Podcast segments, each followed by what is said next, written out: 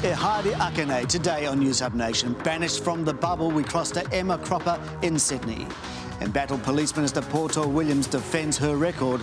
And digital editor Finn Hogan on who's up, who's down, and who's spending in politics online.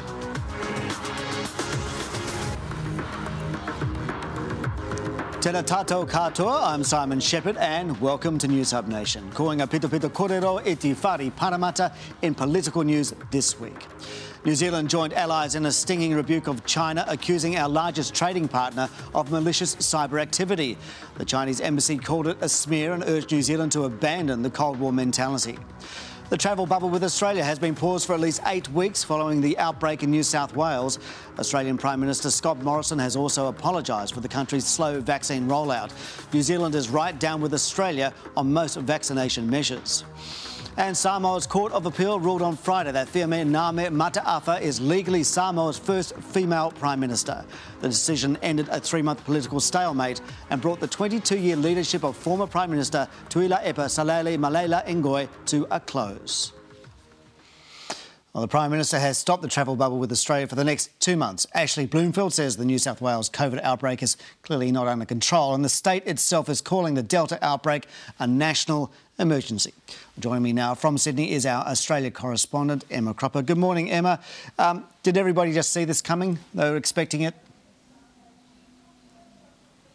Good morning, Simon. Well, it certainly didn't come as a surprise. I think once we heard the entire bubble with all of Australia was closing, it did make sense. In the past few weeks, uh, we've seen it shutting and opening with all these different states uh, as the threat of of COVID-19 uh, emerged in all these different places. And at the heart of all those closures are Kiwis who have been stuck here in Australia, and they've had to fork out thousands and thousands of dollars. Uh, their plans have been changed. Some people haven't been able to get home uh, for weeks. Some of them are now going through the MIQ system.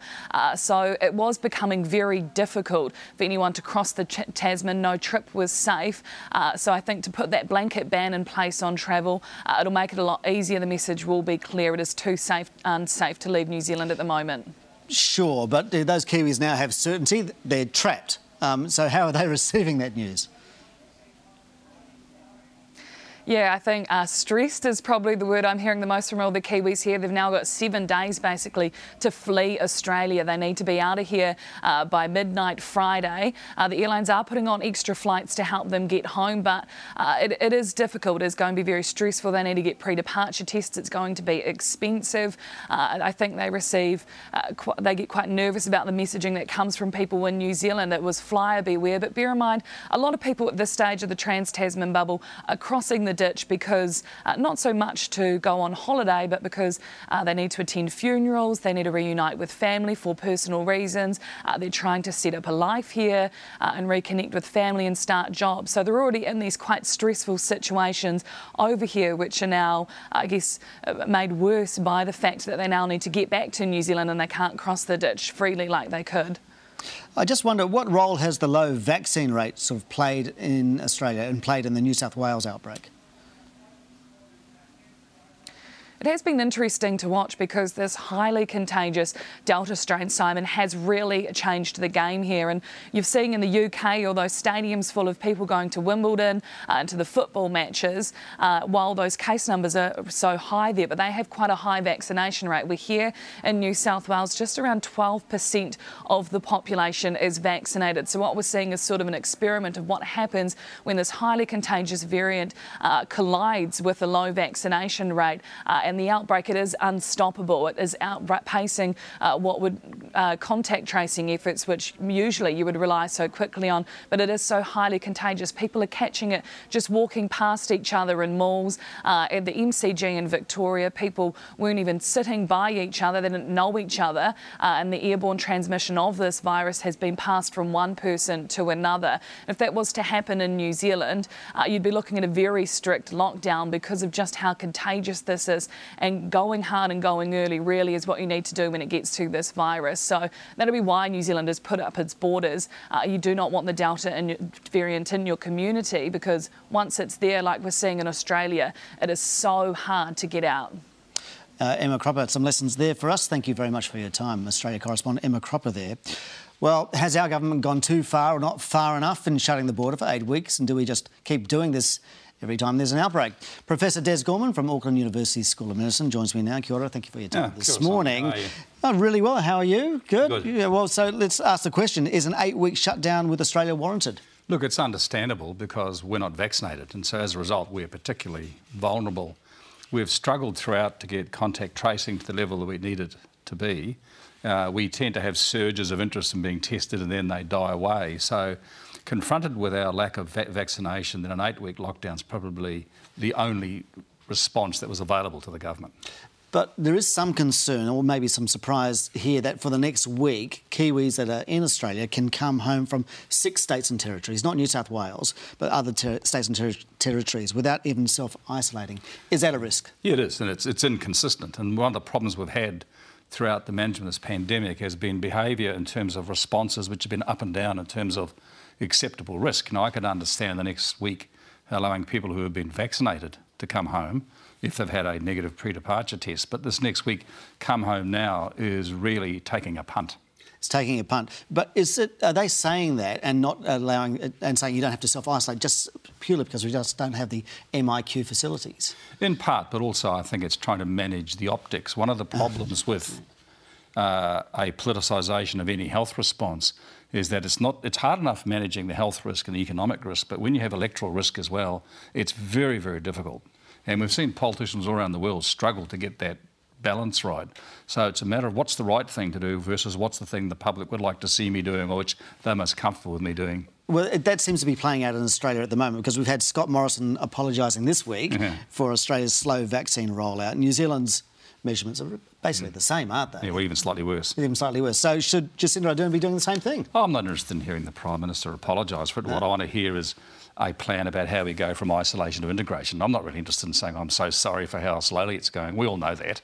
But tell us how it's going to be accelerated. Tell us how we go from this hermit colony to being part of the world again. Let, let, let's hear what the integration sounds like. Okay, well, we've got an experiment happening right now in two places right now around the world. First of all, Britain um, is, is gone from the hermit colony now to just Freedom Day. How do you think that's going? Look, I and they've got high levels of vaccination, yeah, well, two thirds. two thirds. and uh, uh, and two thirds of most of that's AstraZeneca, AstraZeneca. So look, I think what's happened there is you get because you uh, have a growing expectation amongst the public of b- being allowed out one day, you get to a certain level of vaccination, and suddenly the desire to be let loose just becomes overwhelming, and you go from nothing to everything. Uh, I think it's early. I think it's precipitous. I think it's probably dangerous. But I understand why it became a political necessity. And the quest- the issue for us is how do we step change ourselves so we don't end up in that same point where later this year, when two thirds of us are vaccinated, the government doesn't come under huge pressure to just open the gates. In the same way you mentioned about allowing people in for the next seven days, that's a pragmatic political response, not a health related So are you response. concerned that, you know, at the end of this year, we're all just going to want to head off into the world and let the world in? Absolutely. I think there's going to come a point where that desire to go back to life as normal becomes so overwhelming that it'll be almost unmanageable. And we're seeing that in Sydney now, Simon. If you look at, you know, the Premier gets up, says there's 100 new cases, of which 40 to 50 were wandering around the community. Yeah. So clearly when she said go home, stay home, a lot of Australians said no thank you. Yeah. okay, so uh, uh, you, you say, how do we nuance this? How do you manage it? Well, I, I think there are a number of things we need to do. The first thing is we need to understand what liberty vaccination brings and what we allow vaccinated people to do because of the fact they're vaccinated. So you're saying people who are vaccinated have more freedom? Absolutely. That's because if you bottom think, I mean, people who are vaccinated are less likely to get the disease. If they get it, they're less likely to be sick, they're less likely to transmit it, and they're less likely to mutate it. But I think we also have got to the point, and this is true for most uh, countries around the world, where we need to start shifting the way we govern and manage the pandemic. Uh, if you think about the way in which we govern ACC, the super fund, it's at arm's length from politics. It's an expert governance group. The government makes it clear to that group what its expectations are, but then gets out of the way of people who actually are expert at So you, want governance. to, you want to take the politics out of public health management, basically. Absolutely. Yeah, okay. But in, in, in insisting on that people who are vaccinated have more freedoms, are you creating two classes of citizen here? Here we are. There are Yeah. two classes. And there's no apologies for that. No, you're vaccinated and you're unvaccinated. I mean, it's just a simple biological reality. Right. One's risks here, one's risk here. That's just simple. That's simple biology. And, and, and the politicians are going to have to wear the political um, pushback on that, aren't they? Well, well, they are because they're going to have to do it at some stage. At some stage they're going to have to deal with an expectant community saying, "Give us back our freedoms. We've done our bit. We're all two thirds of us are vaccinated. We're heading off into the wild blue yonder." So until you get an acceptance that you know you have freedom if you're vaccinated and not if you aren't, we've got not only Britain doing an experiment at the moment, but we've got the, the Olympics carrying oh, on at yeah. the moment, and that's all of the world coming together with different COVID policies. Is that going to work? Well, you'd have to guess that there's going to be outbreaks, there's going to be little mini crises, there'll be some events which, particularly team sports, which will default. Uh, I think it's going to be, it's fascinating natural experiment, but I think it's got risks written all over it. Okay, Professor Des Gorman, thank you very much for your time this morning. You're welcome. Well, if you've got news uh, or a news tip, get in touch. We're on Twitter, Facebook, and Instagram, or you can email us at nation at tv3.co.nz. Joining us online in our Twitter panel this morning is comedian Ed Amon and political commentator Bevan Chuang. If Akane, we dissect the week's political news with our panel, but first, Minister, Police Minister Poto Williams joins us live.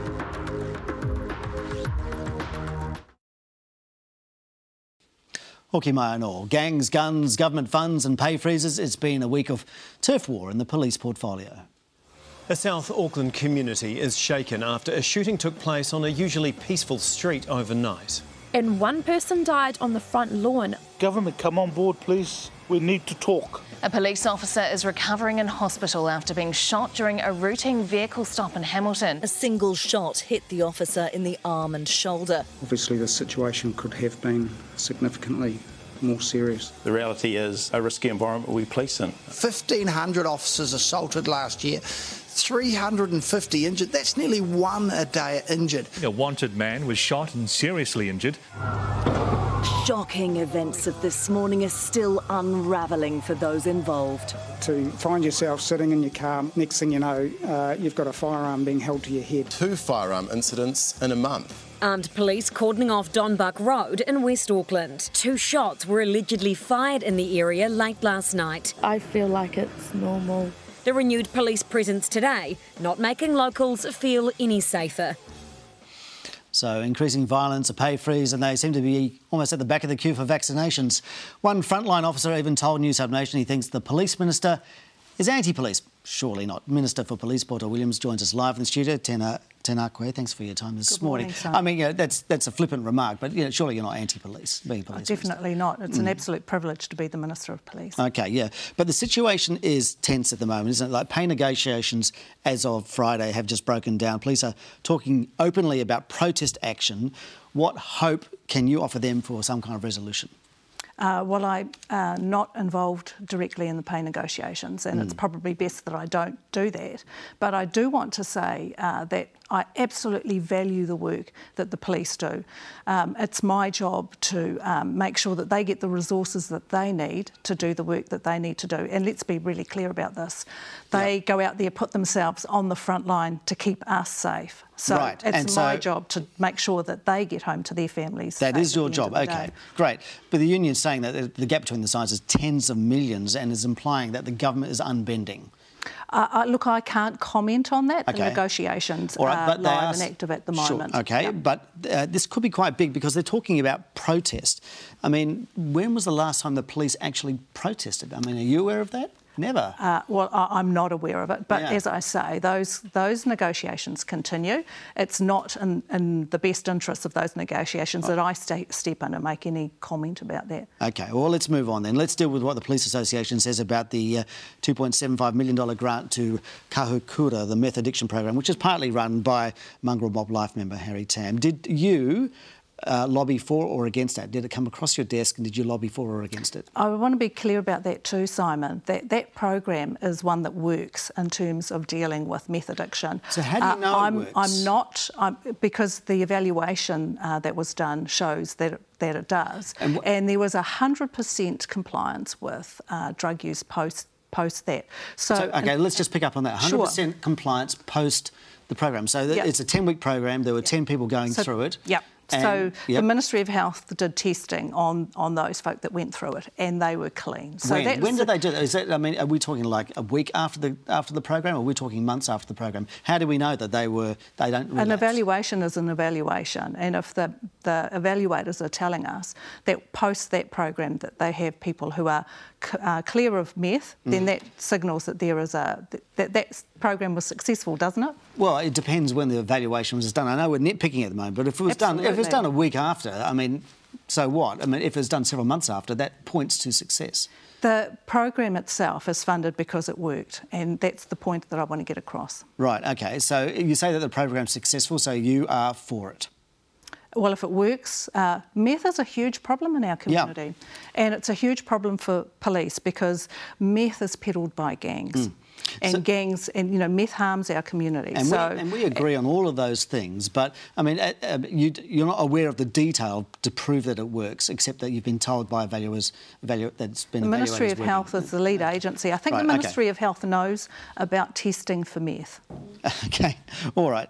Let's talk about um, this footage that National released this week. It is edited, and this is a political game, but it shows Harry Tam at a mongrel mob hui last year. Let's just have a look. And I guess most of you can realise that Harry Tam is a serious mongrel. For me, it's been 47 years that I've been in the mob. Well, we know that come September this year, there's going to be this thing called the general election. And we all know the leader of the National Party is ganging up on us. We're the mighty mongrel mob. We don't take any from there. Why should we take it from there? That's the way I see it, right? Sig up to the mongrel mob for a thousand years. All right, so Sieg Heil to the mongrel mob. The Police Association says the optics of that are terrible. Do you agree? You've got Harry Tam, who is embedded with the mongrel mob, a lifelong member, uh, and he's being given partial, you know, he's partly responsible for this taxpayers' money. Are the optics good enough? Right. Firstly, we are not funding the gangs. No, I'm not saying Secondly, um, the, um, the Harry Tam interviews that have played over the last week or so um, do, uh, don't do a couple of things, and I think the media has bought into that. Harry Tam hasn't talked about the harm that's caused to women and children who try to uh, escape the gangs. Mm. Harry Tam hasn't talked about the harm that meth causes to communities. I mean, I, I don't buy uh, necessarily the, the, all the stuff that Harry Tam's uh, and, okay. and, the like tell you. Sure. And, and, my experience in terms of my work in family violence, the gang life is hard.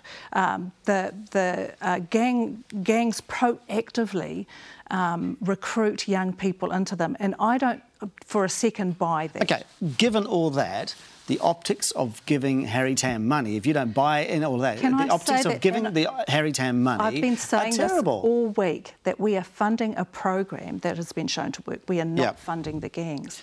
I don't know how much clearer I can be. No, and, and, I'm not saying that you're funding the gangs, but Harry Tam is obviously affiliated with it. And so the Police Association, get, this is where organised crime officers are saying, hang on a sec, I took $2 million off the mongrel mob in the notorious chapter, and then 2.75 million gets sort of circled back somehow to some of the mongrel mob in in, a, in this method the lead program. A, the lead agency on this is the Ministry of Health. I so it's their, so it's their problem, is it? That the Ministry of Health is the lead agency on this, dealing with a pro- doing a program that actually has been proven to work. Okay. We're not funding the gangs, we're funding the program. Well, let's let's move on to the routine arming of police. I mean, you've said you won't ever support that, and that's on the principle that police operate by consent in the community. Is Absolutely. that okay? But surveys sort of seem to show that the community is in favour of it. I mean, and again, it's the Police Association have done the survey, so we take that into account. But it shows 61% of public in favour of arming police. So the community may give their consent. I don't support uh, general arming of the police. The Prime Minister doesn't. Stuart Nash didn't. The Commissioner doesn't. Neither did the previous Commissioner. Mm. What it does is it fundamentally changes the relationship we have with the police. We have a trust uh, relationship with police. They're approachable and we don't fear them. And I believe that we will have. Um, Irrever- you know, irreversibly uh, change that relationship. Now, I'm talking with frontline police all the time. Um, this recess, and what are they saying to you? Because they're, the police association. Look, and I'm also ringing um, officers um, who are harmed. Uh, yep. You know, who are out there, and I, I, call them and I talk to them about about the issues. Um, and they say a couple of things to me. They, you know, they say, uh, if I was armed, would the outcome be different? Um, it may or may not have been. But what they're saying very clearly to me is that they want to be confident when they go into a situation. Yep. Now, being confident when they go into a situation means that they need to be trained properly. They need to have the resources that to do the work. Um, and I'm really clear that I want to support that um, okay. as, as much as I can. Right. Now, I was recently at um, the memorial for Constable Matt Hunt, yep. and I want to mihi to Diane and Ali and to all of the wider police whānau who have been impacted by that. And I give my absolute commitment that that I will support whatever um, uh, needs to happen to make them as safe as possible. Okay, well, I've got a question for you then. I mean, should you be giving your opinion given that it's really an operational matter? I mean, the decision to generally arm police really rests with the Commissioner, doesn't it? It absolutely does. Okay. But the so are you support, trying to influence the Commissioner? The Commissioner doesn't support general arming of police. And let's face it, as a police service that is unarmed, we have access to uh, firearms when we need it. Okay. Um, we've got access to specialist training. We've got access to um, the um, AOS as well. And the lockboxes in the car and, the, and everything But there's like more that can be done, and that's what um, I'm uh, talking to the Commissioner about now. What more we can do to support our, our front line to be confident when they go But it out. won't go as far as arm, general arming? No. Uh, one of the things that the Commissioner put in place um, after Matthew Hunt's tragic loss was the Frontline Improvement Safety Program.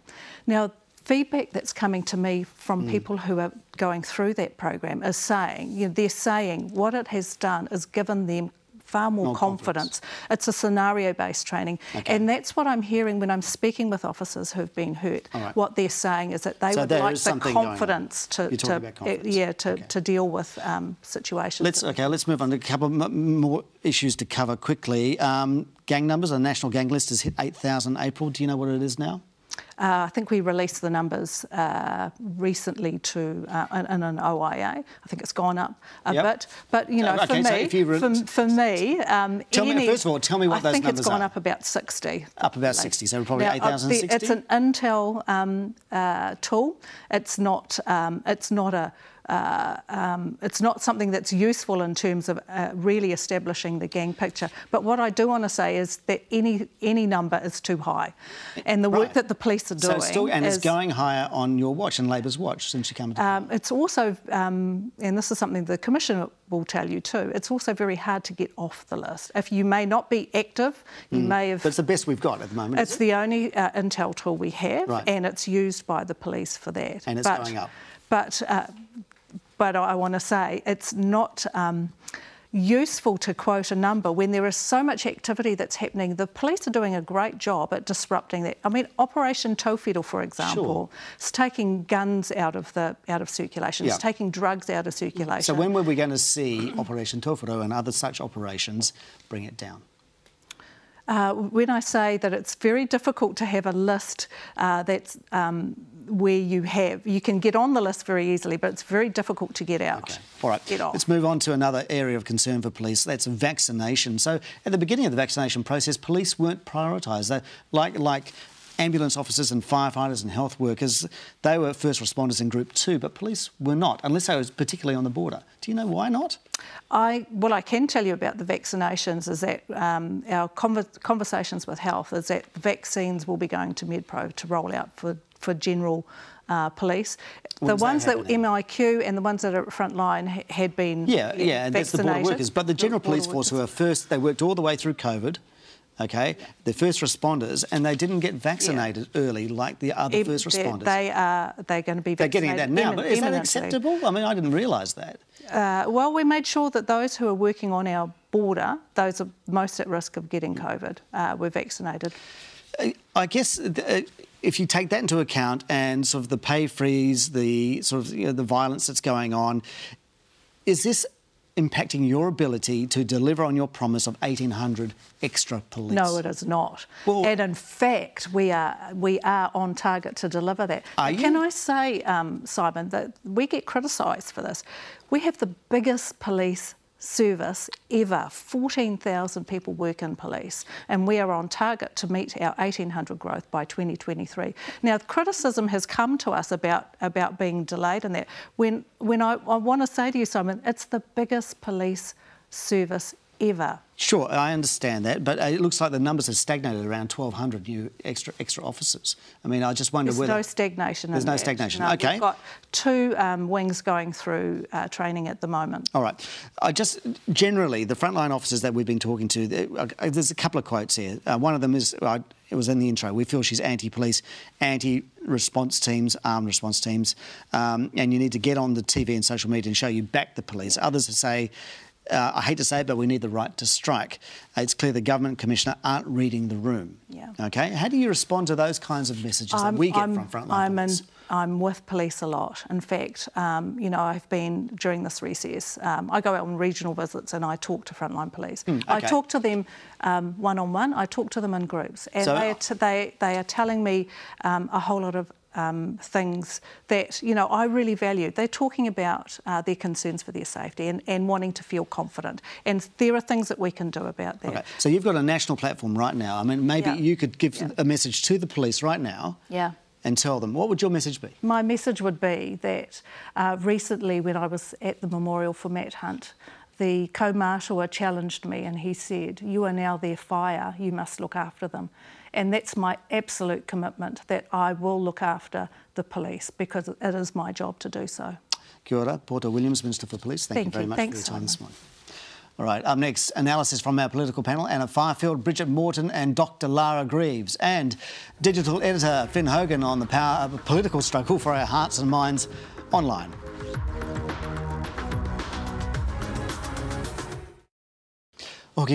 With the political debate, of course, increasingly digital, I checked in this week with digital editor Finn Hogan to see who's up, who's down, who's splashing the cash across social media. Starting with the question who's on top online?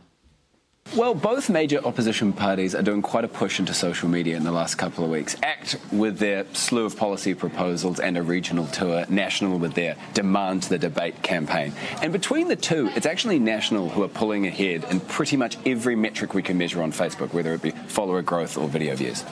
All right, but last time we talked, ACT was well ahead, so what's changed? Well, I think it kind of comes down to a simple communications truism, which is keep it simple where you can, particularly on social media. Because ACT is pushing people towards quite dense issues of policy, but that's inherently quite a hard sell on social media. When you compare that to National, they've got a very inherently emotive, catchy slogan demand the debate. And I think that's what's driving the success. Yeah, but uh, how much of that growth is organic and how much are they actually paying for? Yeah, well, this is quite interesting. If we actually break down the numbers here, ACT are spending an amount of money that you'd expect to see in an election year. They're spending tens of thousands of dollars pushing this campaign on Facebook. Now, if we contrast that to National, they're spending a comparatively piddly couple of grand. But they're getting more cut through. They're getting more bang for that lesser money. And what does that tell us? Well, that tells us that their more pointed style, at least in this campaign, is showing dividends. Right, I reckon you mean National's Ute ad, which was a bit crass, wasn't it? Well, yes, you picked up on my subtle messaging there. Yes, the Ute tax sh- showing the Ute tax euphemistically biting Kiwis in the bum. Look, it was very crass, as you say, but for those people that that ad is targeted at, it's going to work perfectly. They'll find it funny, they'll find it irreverent, and the people who hate it will probably comment on it, they'll probably share it, and that will just increase National's reach for free. As I always say, Simon, a hate click is still a click. Facebook should just have that as their slogan at this point. But you mentioned targeting. Is there any way to see who's actually watching these? Yeah, that's interesting. So I can't see, it's not publicly available who exactly National are targeting, but I can basically infer it from looking at where the ad is playing. And these ads are playing primarily in the regions. Auckland barely even registers. And that kind of goes to show that National's responding to a criticism that's been levied of them in recent weeks, that they're kind of leaning away from their grassroots rural base with some of their rhetoric. So this kind of shows that they're trying to correct for that. Right, but compared to Labor, is it effective? Well, I mean, yeah, that is the big question, isn't it? And I would say, again, there's only so much we can infer from Facebook numbers, but for the first time in my memory, Labor's actually been losing followers from their main page since about the start of May. And that's quite unusual for a page that's historically been so popular on social media and a page that's got that many followers. So I think what you could say from this is that National is gaining traction, at least online, and support for Labor is waning. All right, so let's uh, talk about individual MPs. Who are our current top performers? Last time we spoke, it was Erica Stanford. Now it's Simeon Brown. He is streets ahead of everyone else except Jacinda Ardern, doing very well. All right, and what's Simeon Brown's secret? Yes, okay, well, it's gangs and guns, Simon, as we have already discussed on the program today. Just like Erica did with immigration, Simeon's chosen one specific, one divisive, one very emotive issue, and he's pumping out a huge amount of content about it. He's posting about four times as much on average as the Prime Minister, who is already very online. And as we know, this is the exact kind of approach that the algorithm rewards, and crucially, it rewards you without you having to spend a cent.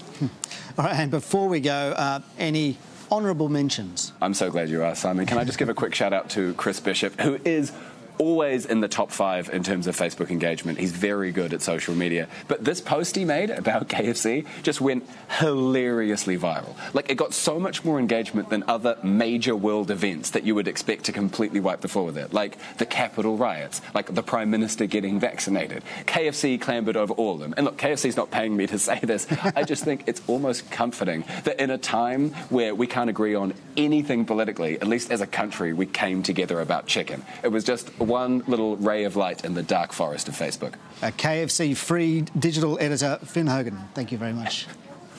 Thank you, Simon. All right, time now for our political panel. Joining me, Dr. Lara Greaves from Auckland University Politics, political commentator and lawyer Brigitte Morten, and Anna Fifield, who is editor of the Dominion Post via the Washington Post. Thank you for your time this morning. Let's talk shutting the bubble. Uh, Lara, eight weeks with Australia shutting it is that the right response? I think the certainty there is really good, like shutting it for eight weeks so people know to plan and, and know how to figure out what, what they're doing in the next couple of months. I think that ultimately what all of the modelling is showing is that the Delta variant, if it gets in here, we're screwed. Yeah. Right? That's pretty universal. And so I can see weighing the pros and cons. And I definitely agree with Professor Gorman that it is a political decision. We know that actually pandemics are all about the social science behaviours and all those sorts of things and people's attitudes. But if the Delta variant gets in, we are screwed. And so that is definitely the right decision. He's also talking about taking the politics out of public health, Bridget, but I don't see how you can do that, really, can you? No, I don't think you can. I think Lara's absolutely right that there's a social licence that has to come into this. And so people have to be on board with what you're announcing, otherwise they're just not going to follow it. And you've seen across the world of people just, you know, disengaging with what the politicians are telling them and just doing what they think is necessary. Mm. I think the eight weeks is also, you know, conveniently quite linked to this next round of Pfizer vaccines that are coming to the country. The government knows that there's a big weakness at the moment that we're really vulnerable. Mm-hmm. They're going to hope to get really as many people through as possible in that eight weeks.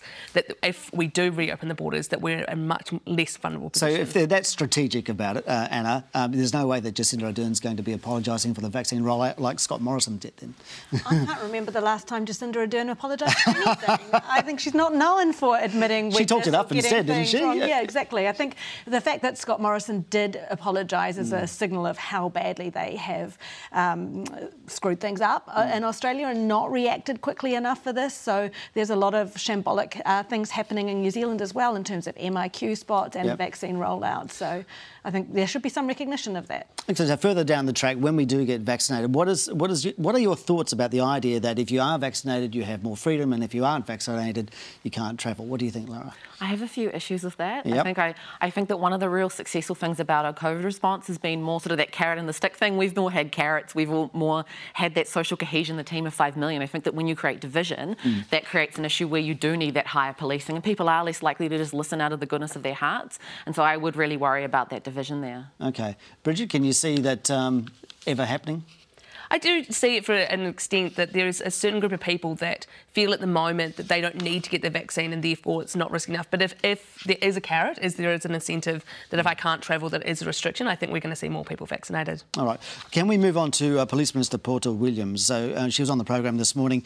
Um, she has got a really tricky road at the moment, hasn't she, Anna, between we don't like the gangs, we don't like the meth addiction, we don't like the, the you know, domestic abuse and all those kinds of things. But the, the optics of Harry Tam are working against that.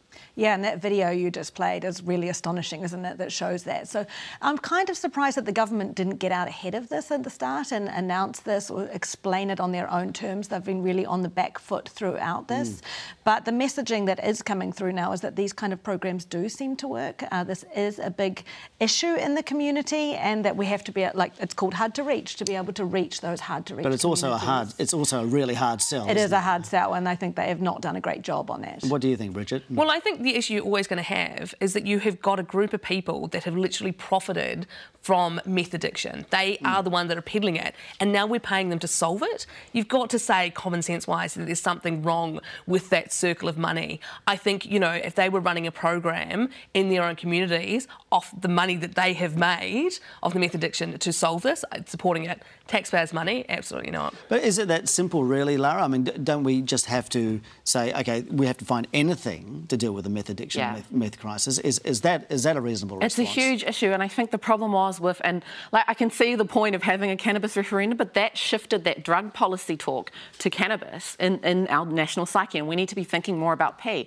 We mm. need to figure out how to solve this problem. And actually, like, okay, so I see sort of Simeon Brown now kind of owning the issue of gangs and yeah. owning on the right kind of that classic populist crime and punishment and, rhetoric. And, and, the minister just revealed there's another, what, 80 in the latest two. Yeah, and so he's owning that issue and he's being actually quite, I'd say, effective opposition in that space, and that's in keeping with his brand, right? Yeah. But ultimately, who has a plan to solve P?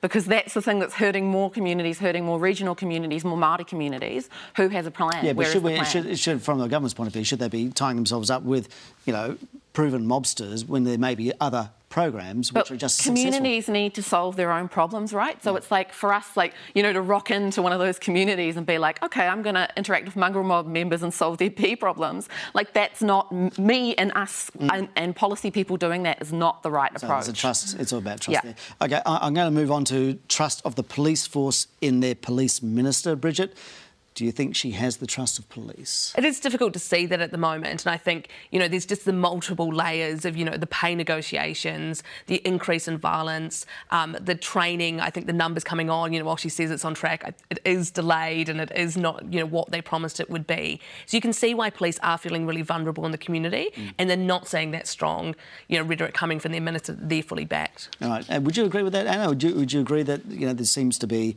a sort of, uh, you've got the pay freeze, you've got pay negotiations, negotiations breaking down, you've got the issue of arming, you've got the surveys, all those kinds of things. Is there a disconnect between the minister and who she represents? Well, I mean, according to some of those people, yes. But I mean, looking at this as someone who's relatively recently returned to New yep. Zealand, I think it's really healthy that we're able to talk about this and to have the debate about this and that, to take the minister on in this way and to raise these issues. That this is hopefully how um, these kinds of things get solved. Okay, all right. So you mentioned that you recently returned. Let's let's talk overseas issues. Uh, big this week, uh, China accused of uh, being a cyber hacker by all the, the big allies around the world.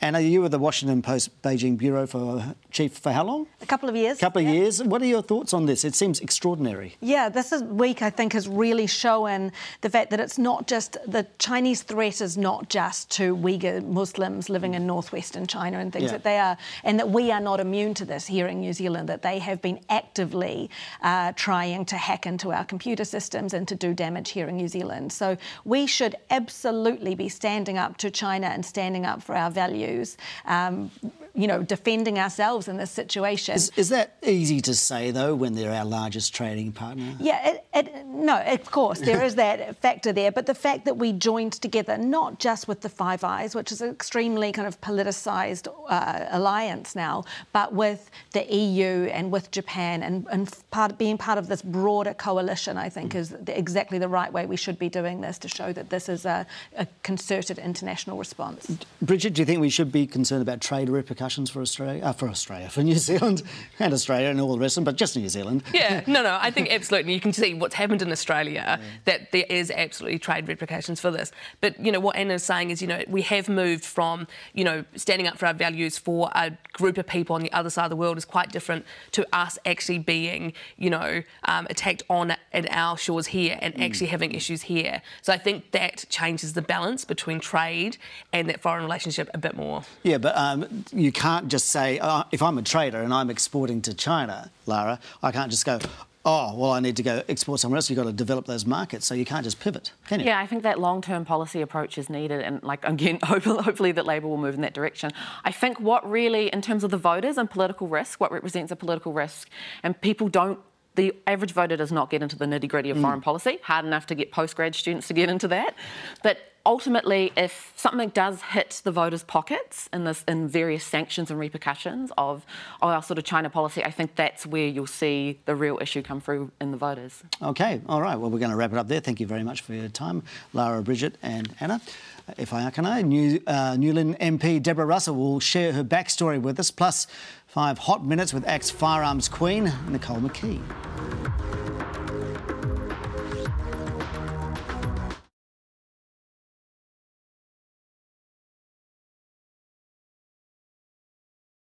Hoki my uh, anō to Backstory, where we head into the private lives of our MPs to find out what shaped and motivates them. Labor's Deborah Russell is a tax policy specialist with three degrees, including a PhD in philosophy. But there's another side to her. She's also a native of the Republic of Whangamomona and the daughter of a shepherd. I've always baked. People come to my house, I like to feed them. it's really straightforward. It's creative, know. These muffins I'm making, um, I made them for my girls all through school. The girls said that they used to trade them around the playground, that quarter of a muffin was worth a small packet of chips. they all started school in Wellington, spent some time in Palmerston North, spent some time in Adelaide.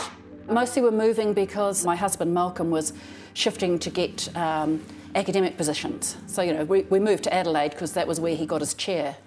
But Auckland's great, isn't it? It's, there's just so much on. Um, and I love living out here in Titirangi. You know, bush, trees, sea. Yeah, I'm, I'm loving it. Um, you know, the traffic is like the weather, you've just got to work with it. And I mostly just stay out in West Auckland. I try very hard not to go into town, if, if at all possible. So I'm a native of the Republic of Whangamomona. Uh, Dad was a shepherd and Mum was... Um, had been teaching in the local school just as an uncertified teacher. But it's, fun going into the pub. All the rugby club photos are on, on, the walls, and my cousins and my uncles and my dad are all through those photos.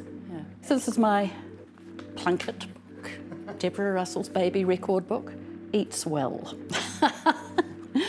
That's kind of cool still having that. Um, this is my school report from St Joseph's in New Plymouth. Apparently I speak clearly and competently. This is me aged 10, aged 10, I can tell from the date, um, as Pippi Longstockings in the local speech and drama competitions. uh, it's one of the problems in our household. I've got three degrees, but my husband's got four. it's just outrageous. I think looking at what I'm wearing, that was around about the time um, Malcolm and I got married. You know, I'm married, I've got three kids, the, our Wellington place has got a white picket fence, but, um, so lots of things that look really traditional, but I'm a feminist. These are our twins, Sophia and Bridget. Sophia and Bridget turned 20 today, so I'm out of teenagers. it feels very odd. They're great kids, they really are. They're all pretty independent minded. They've been um, lobbying me on all sorts of issues, saying, Mum, why don't you fix this? I was like, okay, dear. They're politicians' kids, so they're a lot more aware of the formal power structures in this country than many young people are.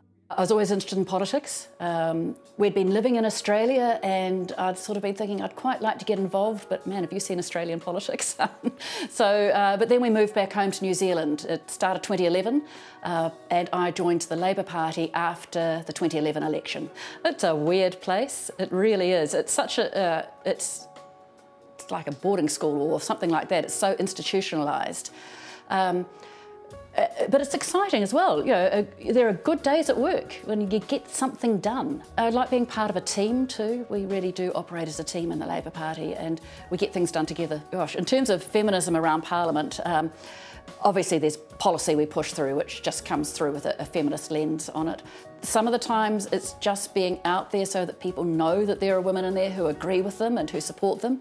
Sometimes it's within Parliament, I, I sort of think, crikey, that's just some bloke talking for the sake of talking instead of actually making a point. Um, and I'm sure there are women who do that too, but I do notice it more from some of the men, and I'm not going to name names. She's so sweet. We met at Otago University Debating Society, and we started going out after we left university. we go walking a bit. There's some great walks around here, so that's really good too. But sometimes, you know, we get to the end of the week and I sort of get back here and go, oh, you're the chap I'm married to, because it just gets so busy. It was only about six months after we were actually married to each other that we both realised that um, the other liked Star Trek as well. So it was the, the big secret I kept from him before we got married. and he from me too. So. I don't see nearly as much for as I'd like to. But you know, that's okay because we've always thought we're in this together and this is a period of time where I'm really supporting her career and delighted to do it. You know, we've been lucky to grow together over 31 years. And I think both of us, when we married, knew that there was some pretty deep connection there. And it turned out to be Star Trek. yeah. I just thought that this was a woman that I could spend my life with. The way I show people I love them is by looking after them. Through my doctoral work in political philosophy, I became interested in how we make the world a better place, how we do that through institutions. And for me, that was what drove me into actually getting formally into politics instead of just commentating from the outside. In terms of how long I do it for, uh, we'll see. Um, but I'm 55 now, so I don't want to hang on in there until I'm 70. I'd rather do uh, hopefully um, a couple more terms and then um, clear the way for someone else. Deborah Russell there. Stay with us. We're back with the pitch after the break.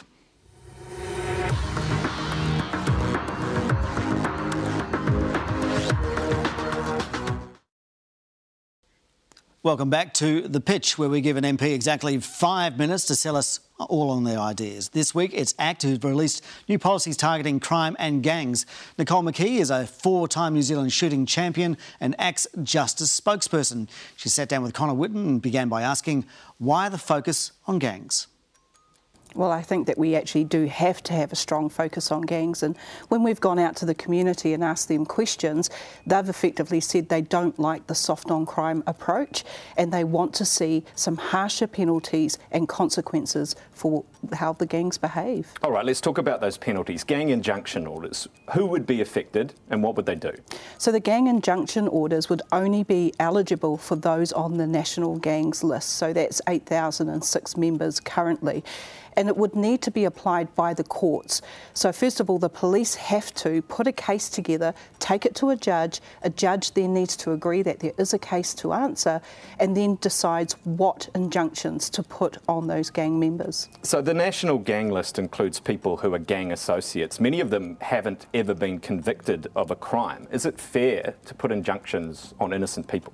So, the injunctions will be placed only on those that police make a case for placing those injunctions on. So if they're on the gang list and they're actually behaving, there should be no need to put an injunction order on them.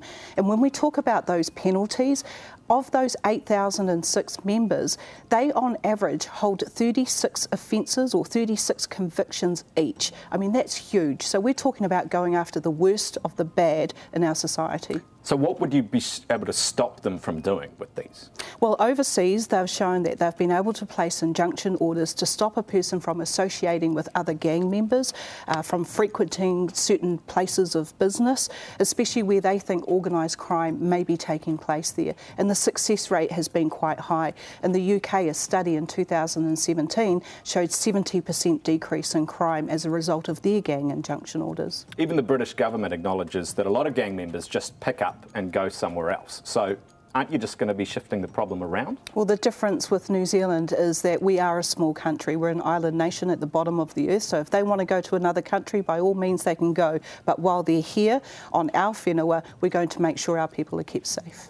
You also want electronic income management for people on a benefits. How would that work? So that would work where we see those members that are on the national gangs list that are receiving a benefit, and over 90% of them have received a benefit at some stage going on electronic management. That way, we can make sure that the money that they get from the taxpayers in their benefit is being spent in the right place, not on drugs, tobacco, or alcohol. Does it apply to everybody on the national gang list? Yes.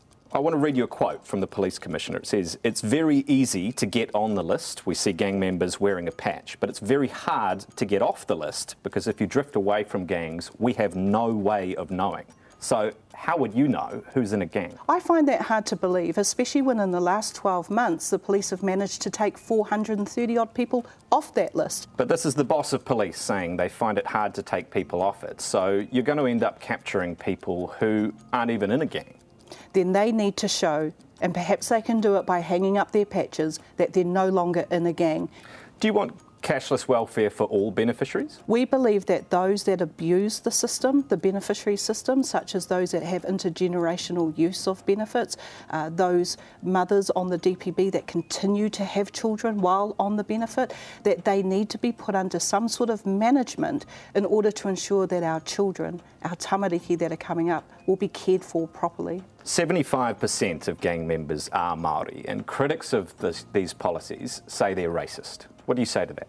I don't believe that. Well, uh, you know, I do believe that there is a large amount of Māori in gangs, but there's also another side to it that we need to acknowledge, and that there's there's a large amount of Māori who are victims of the gangs. There's a lot of debate this week about arming police officers. Should frontline police be armed? I don't believe so. I don't think taking a gun to a gunfight is actually going to make the community safer. It would just be a matter of time before we see an innocent person being shot. I don't want that on the hands of a police officer. The National Party would like to bring back armed response teams. You wouldn't support that? At this stage, we don't. The routine traffic stops that they did in certain areas was, in some views, discriminatory. So that's definitely a discussion that we'd like to have, but at this stage, we don't believe that they're needed. The National Party has been struggling lately. Are you guys the default opposition now? I think that we are an opposition party that is wanting to hold this government to account, and we're doing a really good job of it. We focused on us and how we can grow and how we can bring good public policy to New Zealand. That's our goal. What the other opposition parties do is up to them, but we need to focus on New Zealand, good public policy, good laws, and actually listening to the people. Nicole McKee on the pitch there. And that's all from us for now. Thank you so much for watching. Ngā mihi nui, and we will see you again next weekend.